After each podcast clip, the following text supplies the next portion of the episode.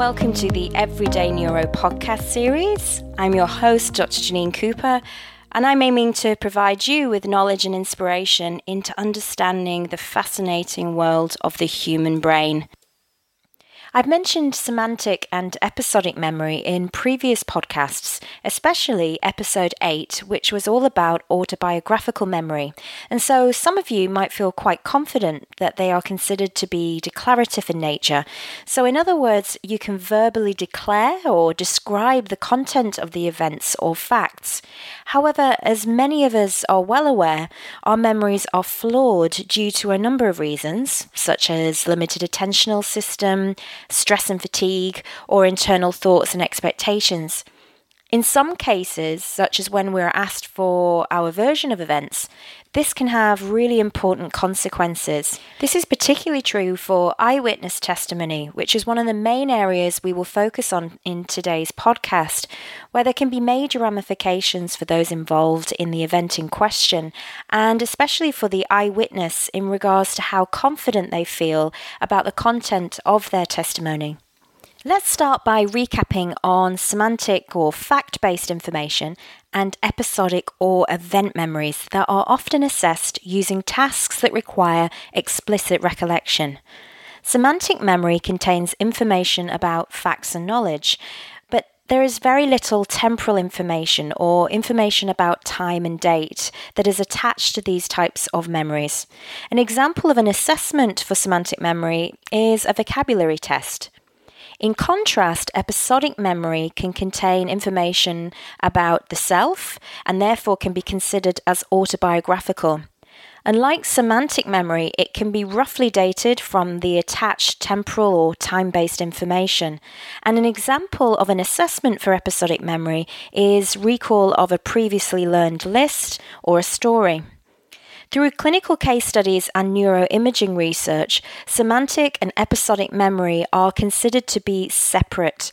Evidence includes the famous case study described by Endel Tulving in 1989 of the amnesic patient KC, who showed a dissociation between semantic and episodic memory.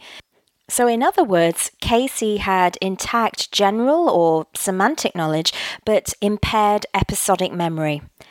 So, now that we know about declarative memory, we can take a look at ways in which the brain attempts to maximize our ability to encode, store, and recollect such memories.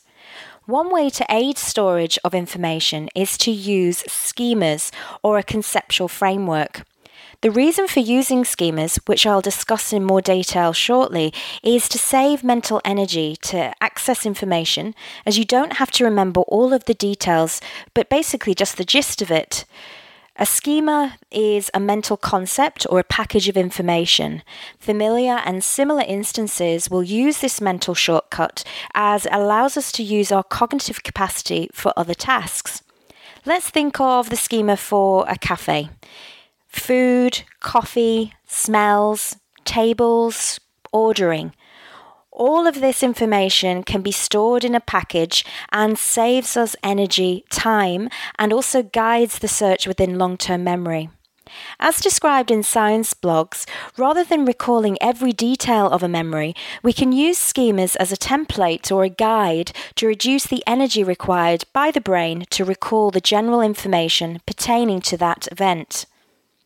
This view uses the key principles of selection, abstraction, integration, and interpretation. Now, what exactly do I mean by that? Well, this view posits that when we encode a new experience into memory, we first activate a schema. So remember, that's that package of information which allows us to select which aspects of the experience we encode. These schemas are abstract because they're used to encode a bunch of related experiences that may have different specific properties, but they do have the same overall structure. So, when schemas are selecting information to encode, they also get rid of the specific details of the new experience. Thus, the new experience is integrated into the schema, and structural details that are new and relevant to the schema can then be added to it. And this allows the schema to handle an even wider range of experiences. Finally, if we use this view, then the experience is interpreted through the schema. So the information in that schema, but not immediately apparent to the experience, can be inferred. Let's imagine this in a real life scenario. So imagine you walk into your favourite cafe. You will therefore potentially activate your cafe schema, which provides information, as we said earlier, about the experience you may be about to have. So it could activate information about waiting to be seated, that you will receive water when you sit down, and that they'll give you a menu and most likely will ask if you would like a coffee at around about the same time. When you try to recollect your visit to the cafe, then you will most likely remember all of these things really easily and forget all the incidental details of the visit. This is an example of selection and abstractation. If you arrive at the cafe and no longer receive water when you first sit down, and this happens on more than one occasion, then you will modify your schema. And this process is an example of integration. If instead you walk up to the counter to order your meal before sitting down, you may ask for a bottle of water, as you know that this will allow you to speed up the normal process. And this is an example of interpretation. A lot can happen in the next three years. Like a chatbot may be your new best friend. But what won't change? Needing health insurance. United Healthcare Tri Term Medical Plans are available for these changing times Underwritten by Golden Rule Insurance Company, they offer budget-friendly, flexible coverage for people who are in between jobs or missed open enrollment. The plans last nearly three years in some states, with access to a nationwide network of doctors and hospitals. So for whatever tomorrow brings, United Healthcare Tri-Term Medical Plans may be for you. Learn more at uh1.com. Ryan Reynolds here from Mint Mobile. With the price of just about everything going up during inflation, we thought we'd bring our prices down. So to help us, we brought in a reverse auctioneer, which is apparently a thing. Mint Mobile unlimited premium wireless. Have to get 30, 30, bit to get 30, bit to get 20, 20, 20, bit to get 20, 20, bit to get 15, 15, 15, 15 just 15 bucks a month. So, Give it a try at mintmobile.com/switch. slash $45 up front for 3 months plus taxes and fees. Promo for new customers for limited time. Unlimited more than 40 gigabytes per month slows. Full terms at mintmobile.com. Quality sleep is essential. That's why the Sleep Number Smart Bed is designed for your ever-evolving sleep needs. Need a bed that's firmer or softer on either side? Helps you sleep at a comfortable temperature? Sleep Number Smart Beds let you individualize your comfort so you sleep better together. JD Power ranks Sleep Number number 1 in customer satisfaction with mattresses purchased in-store. And now save 40% on the Sleep Number limited edition Smart Bed for a limited time. For JD Power 2023 award information, visit jdpower.com/awards. Only at Sleep Number stores or sleepnumber.com. A research study that was created to explore and also beautifully shows the selection principle took place in 1972 by John Bransford and Marcia Johnson. I'd like to now have a go at running through this together. So I'd like you to listen to the following paragraph that was also given to the participants in Bransford and Johnson's study and have a go at understanding what it might be referring to. Okay, here we go. If the balloons popped, the sound wouldn't be able to carry since everything would be too far away from the correct floor. A closed window would also present the sound from carrying since most buildings tend to be well insulated. Since the whole operation depends on a steady flow of electricity, a break in the middle of the wire would also cause problems. Of course, the person could shout, but the human voice is not loud enough to carry that far. An additional problem is that a string could break in the instrument. Then there could be no accompaniment to the message. It is clear that the best situation would involve less distance. Then there would be fewer potential problems, and with face to face contact, the least number of things could go wrong. So that's the end of the paragraph. What did you think? Did it make any sense at all to you? I know that when I first heard it, it really didn't, and most likely it didn't to you either. In the study, just like you, some of the participants only got this paragraph, and they also thought that it did not make any sense. When they were asked to recall it from memory, they had great difficulty and said that they couldn't remember it very well at all. In contrast, a second group of participants saw a picture before they read the paragraph, a picture that I have provided in the show notes.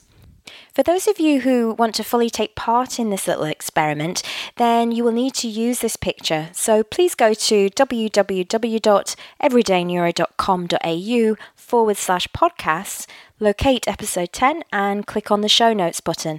And then you can select the Bransford and Johnson picture. So suddenly, once you've seen this picture, the paragraph will potentially start to make sense. In Bransford Johnson's study, the second group of participants said that they were able to remember the paragraph quite well, and that's because they saw the picture before they actually heard the paragraph. In contrast, a third group heard the paragraph and then looked at the picture, which is very much what you may have just done. Although this group could make a little more sense of the paragraph because they'd seen the picture, they still didn't remember much of it either. So can you relate to this from your own experience? In this experiment, the picture acts as the schema and it serves to structure the information you get in the paragraph and then allows you to select what to remember about it. Without that structure from the schema, you don't have anything to guide you about what you should really remember. So, without the picture, you don't remember much of anything at all, which is pretty much what I experienced, as did the first group of participants, as well as the third, and perhaps you as well. It is important to point out that the picture only works if it is presented to participants before they had heard the paragraph, as it suggests that schemas are doing their work at the encoding stage of memory, that is, when you're storing the new information. This is a really good example of selection. Continuing on from this work, Joseph Alba and Lynn Hasher in 1983 suggested that the use of schemas provides the following things. Firstly, it provides a general framework that allows you to guide your selection, so there's that word again, of what features are unique and distinctive to that particular event so that you know what needs to be remembered. Second of all, that schemas save mental storage space, with similar concepts being stored or organized together. Thirdly, schemas make your memory more normalized and limit abstractation. However, unique items will be identified and show abstractation from the schema. The fourth thing is that if we use the cafe example again, if you regularly visit a favorite cafe every, let's say, Sunday morning, and then you try and retrieve what you did six weeks ago right now, then you are most likely to know that you went to the cafe and that you ordered coffee. However, it will be harder to pinpoint the details unless they were unique. For unique occurrences, such as Oh, here's an example. Seeing a film crew in your favourite cafe. Then this will be more prominent as this does not fit with the regular schema for cafe. So, in short, schemas allow the gist of an event to be recalled and to reduce cognitive load because they're allowing for a sort of template to be activated. However, if there's a unique or an abstract event that takes place, then this will really stand out from that regular template and that will be encoded as well. It's this energy saving technique by our brain, one that is often performed unconsciously, that leads us to only recalling the gist of the event in many occurrences. But what about the ability to recollect or access the temporal? Remember, this is the time and date information, and also the emotive aspects of a memory. Well, that requires much more energy and a stronger conscious retrieval search. Hence, it's this detailed information that is often missing from memories of familiar events and can lead to generalizations and also errors in our own memory. And these are often termed as false memories. Before I explore this fascinating area of memory in more detail, I would like to mention that it has been so wonderful to see the number of people who are downloading the Everyday Neuro podcast episodes. I love the way podcasting enables such a huge and varied range of topics to be explored by such a multicultural and diverse range of people from all over the world. I do spend a lot of time researching and creating these podcasts, and recently I've received emails from listeners who have said that as I create, record, and upload the series for free, that they would really like to contribute or make a donation. I have therefore taken on board these really kind suggestions and, like other podcasters, have created a PayPal donation option on the Everyday Neuro podcast page, which you can find at www.everydayneuro.com.au forward slash podcasts. If you would like to support me for my time and the costs associated with uploading the episodes, then I would be really grateful for any donation you may feel is appropriate. Okay, so back to today's episode. Let's have a look at how errors may occur.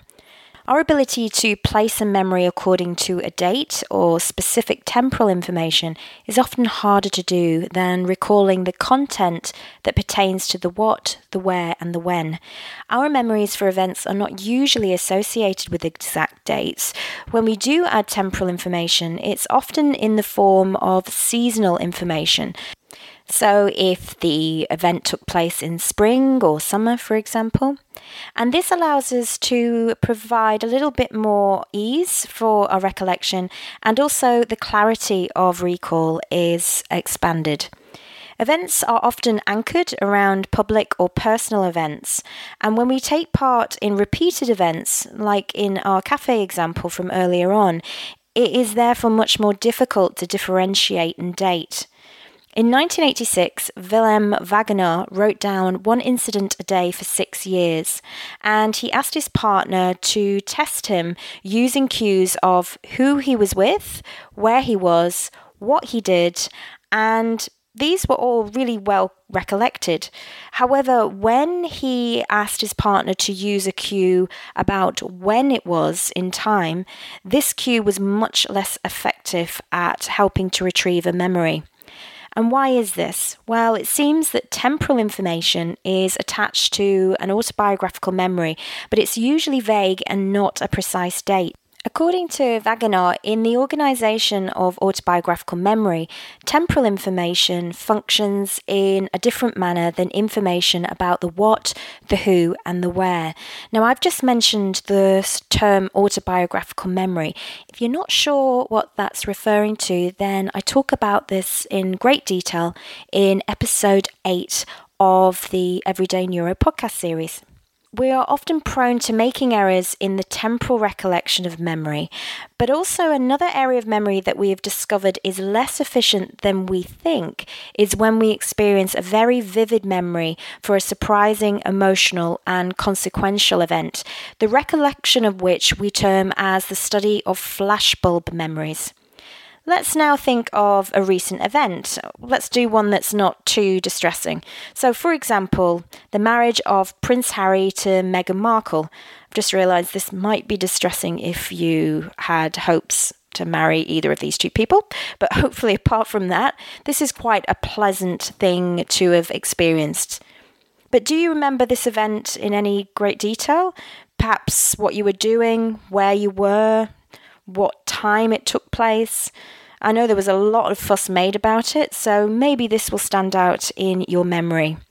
This is the kind of event that researchers use to assess flashbulb memory, as many people subjectively report that they feel that their memory for such events are stronger and experientially different. This has prompted the question of whether flashbulb memories are a different type of memory. To explore this, a study took place by Jennifer Talarico and David Rubin in 2003. The researchers interviewed college students about their memory of the 9 11 attacks one month after the event had taken place. The interviewer asked about details of where the student was, who they were with, when they heard about the attack, etc., and compared it to the recollection of an everyday personal memory from that same week. The students were then tested again about their recall of these same two events 32 weeks later, and these reports were then coded for content and detail and also accuracy. What was interesting is that the results showed that the accuracy of flashbulb memory, so the 9 11 attack, was the same as the accuracy for the everyday memory, although students had personally rated their flashbulb memory as more vivid and accurate than their everyday memory. So it seems our perception of our accuracy to recollect is flawed by our heightened emotion or our reaction to the event. Hence, it's not surprising to learn that we are very susceptible to our brain's energy saving shortcuts and our own beliefs. This is why we are prone to making false memories that can be defined as memories of events that never happened. We're going to now explore this by doing another short experiment together. I'm going to read out a list of 15 words and I would like you to remember them as I will ask you to recall and write them down later. So now might be a good time just to grab a pen and a piece of paper. Okay, if you're ready, I'm going to read out the list of 15 words. Please listen carefully bed, rest, awake, tired, dream, wake, snooze, blanket doze, slumber, snore, nap, peace, yawn, drowsy. Now, I want you to, if you're going to take part in this, pause the podcast and write down the words you remember. Once you restart the podcast, I will give you the words and you can check if you have correctly recalled them. So let's see what words you correctly recalled. Here we go awake, dream, doze, yawn, sleep. Did you have sleep? If you did, then this word was not in the list and is an example of how, through association, we create false memories. The words in the list may have activated our schema or category for sleep, and as schemas have a powerful influence, some of you may have been unable to stop it from dominating your recall. So, with examples like this, once you know that our memory system is vulnerable to error, we can better understand why people such as the police have a hard job of getting testimonies that are accurate. And yet, for many cases, people are convicted on the basis of eyewitness testimony. In recent years, there's been a huge interest in true crime stories, with many now the focus of podcasts and documentaries. And it was actually a family member's love of these that inspired me to write this podcast. A famous researcher, Elizabeth Loftus, has spent many years investigating false memory and eyewitness testimony, an area that has sparked a lot of controversy. One thing that has been shown to dramatically affect our experience of a memory is the feedback that we receive about it. In 1998, Gary Wells and Amy Bradfield conducted a study to explore this, and I'm going to read directly from the abstract, a link to which is in the show notes. People viewed a security video and tried to identify the gunman from a photo spread. The actual gunman was not in the photo spread, and all eyewitnesses made false identifications. Following the identification, witnesses were given confirming feedback so, good, you identified the actual suspect. Disconfirming feedback, actually, the suspect is number. Or no feedback, the manipulations produce strong effects on the witnesses, retrospective reports of their certainty, the quality of the view they had, the clarity of their memory, the speed in which they identified the person, and several other measures. Eyewitnesses who were asked about their certainty prior to the feedback manipulation were less influenced. So, this study looks at one of the various factors that make eyewitness testimony unreliable. Let's have a look now at some others.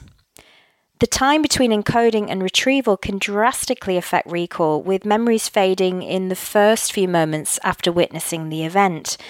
Also, a difference in context between where the memory was encoded and where it was retrieved. Memories are often more accurate if the context is the same at both. Eyewitness recollection can be affected by interference from schemas, or if the schema is about a person, well, this is a stereotype. Reconsolidation or the retelling of the event may also make memories vulnerable to distortion. And as we're about to discuss, the intense emotional arousal and increased motivation to identify a person often affects accuracy of eyewitness testimony. This was shown in Elizabeth Loftus, Jeffrey Loftus, and Jane Messo's study in 1987 that has further been supported by research in more recent years. The study shows that there is an attentional bias towards a weapon. Weapon focus refers to the concentration of a crime witness's attention on a weapon and the resultant reduction in the ability to remember other details of the crime, including the potential perpetrator. When a weapon such as a gun is present during a crime, witness recall of the offender is significantly reduced. The reason behind this is that witnesses tend to focus on the weapon, not the offender, and this is potentially due to something called attentional narrowing, which Loftus believed is present due to evolution. Loftus and colleagues used 36 university students, so not a large group, but this study was replicated in a second experiment using 80 participants, so the power is a little bit stronger. In the first experiment, Loftus and a team used two sets of image slides, and each set contained 18 slides that showed a group of people moving through a queue in a restaurant. There were two conditions the control and the experimental, in both conditions, person B, who was second in line in the queue of people, acted differently. In the experimental condition, person B pulled out a gun. In the control condition, person B handed the cashier payment. Apart from the difference in person B, all the other slides were exactly the same in both conditions. Each slide was shown for approximately one and a half seconds, and participants were told that the study was aiming to study proactive interference. After watching the slides, the participants were given a 20 item multiple choice questionnaire and were also given a lineup of 12 photos of people's heads and were asked to rate on a scale of 1 to 6 how confident they were of their identification of person B, where 1 equaled I guess and 6 equaled very sure. Also, Loftus and colleagues used eye movement measurements, and that was taken using an eye tracking device. The results showed that participants' answers on the questionnaires were not significantly different between the conditions. However, in the control condition without the gun, almost 39% of people identified the correct perpetrator, whereas only 11% identified the correct person in the experimental condition that contained the gun. There was no difference between the self reported levels of confidence, though, between the two groups. And eye measurements showed that on average, the people in the experimental condition, the one with the gun, spent 3.7 seconds looking at it, whereas the people in the control condition spent an average of 2.4 seconds looking at the same location where the payment was being made. So, this suggests that participants spent longer looking at the weapon that is potentially a threat to our survival when it was present, and that this limited their attention towards the perpetrator, a behaviour that is known as attentional narrowing. Loftus and colleagues proposed that weapon focus would be a larger factor in real life as witnesses will be even more aroused and therefore likely to have increased attentional narrowing. We know that cortisol and adrenaline, so the fight or flight situation can drastically affect our cognitive abilities. And I talk about that in episode 7 of the Everyday Neuro podcast series. With this information in mind, we can now see why eyewitness testimonies can be risky to use without further corroboration from evidence such as DNA profiling.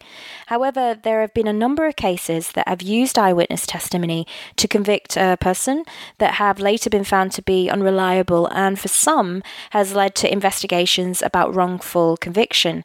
Indeed, the current interest in true crime has led to a number of cold cases being investigated by journalists and the public. As if to confirm this, as I'm writing this podcast episode, a discussion is taking place on the radio show that I have playing, and it's actually about a famous Australian 1966 cold case regarding the disappearance of three siblings from a beach in South Australia, and how evidence in the form of recovered memories from three witnesses led to a man, the father of these witnesses, being investigated for the murder of the Beaumont children. As stated by the radio presenter Jon Faine, repressed or recovered memories are a contentious area. So, what exactly are they? Ryan Reynolds here from Mint Mobile. With the price of just about everything going up during inflation, we thought we'd bring our prices down. So to help us, we brought in a reverse auctioneer, which is apparently a thing. Mint Mobile unlimited premium wireless. Ready to get 30, 30, bit to get 30, bit to get 20, 20, 20, bit to get 20, 20, bit to get 15, 15, 15, 15 just 15 bucks a month. So, Give it a try at mintmobile.com slash switch. $45 upfront for three months plus taxes and fees. Promo rate for new customers for limited time. Unlimited more than 40 gigabytes per month. Slows. Full terms at mintmobile.com. A lot can happen in the next three years. Like a chatbot may be your new best friend. But what won't change? Needing health insurance. United Healthcare Tri Term Medical Plans are available for these changing times. Underwritten by Golden Rule Insurance Company, they offer budget friendly, flexible coverage for people who are in between jobs or missed open enrollment. The plans last nearly three years in some states, with access to a nationwide network of doctors and hospitals. So, for whatever tomorrow brings, United Healthcare Tri Term Medical Plans may be for you. Learn more at uh1.com.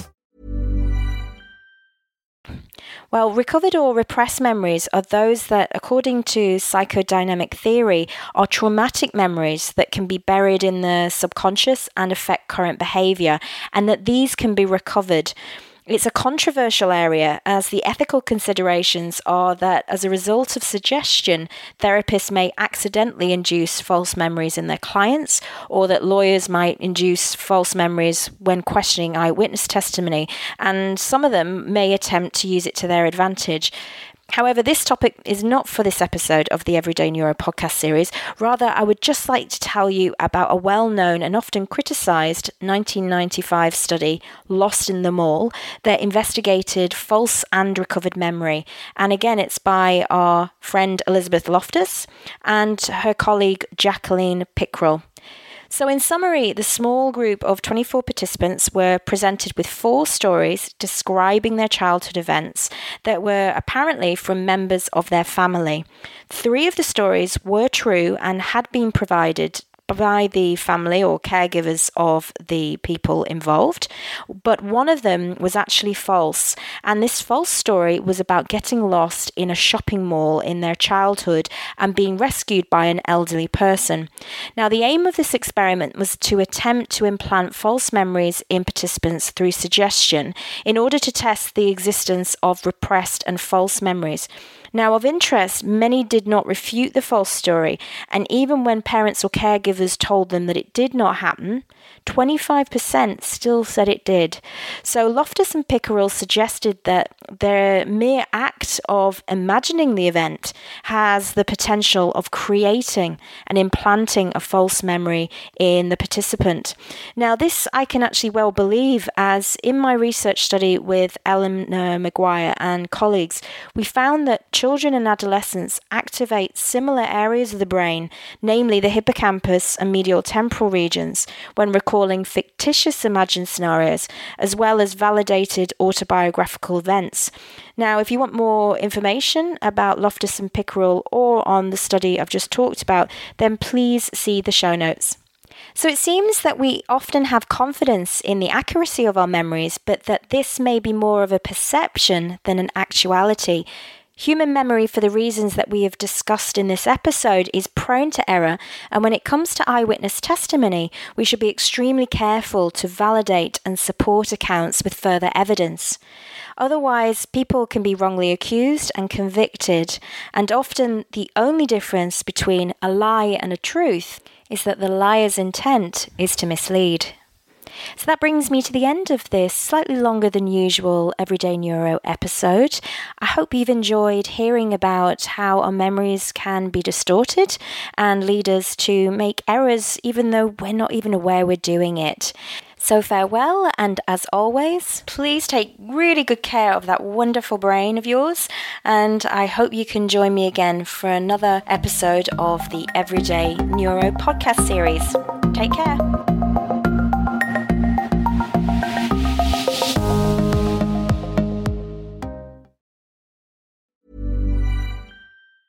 Planning for your next trip?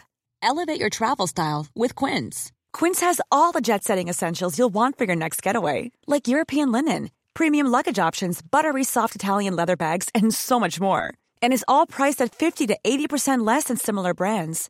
Plus, Quince only works with factories that use safe and ethical manufacturing practices. Pack your bags with high-quality essentials you'll be wearing for vacations to come with Quince. Go to quince.com slash pack for free shipping and 365-day returns. Planning for your next trip? Elevate your travel style with Quince. Quince has all the jet-setting essentials you'll want for your next getaway, like European linen, premium luggage options, buttery soft Italian leather bags, and so much more. And is all priced at 50 to 80% less than similar brands. Plus, Quince only works with factories that use safe and ethical manufacturing practices. Pack your bags with high-quality essentials you'll be wearing for vacations to come with Quince. Go to quince.com/pack for free shipping and 365-day returns. Mom deserves the best, and there's no better place to shop for Mother's Day than Whole Foods Market. They're your destination for unbeatable savings, from premium gifts to show-stopping flowers and irresistible desserts. Start by saving 33% with Prime on all body care and candles. Then get a 15-stem bunch of tulips for just $9.99 each with Prime. Round out Mom's menu with festive rosé, irresistible berry chantilly cake, and more special treats. Come celebrate Mother's Day at Whole Foods Market.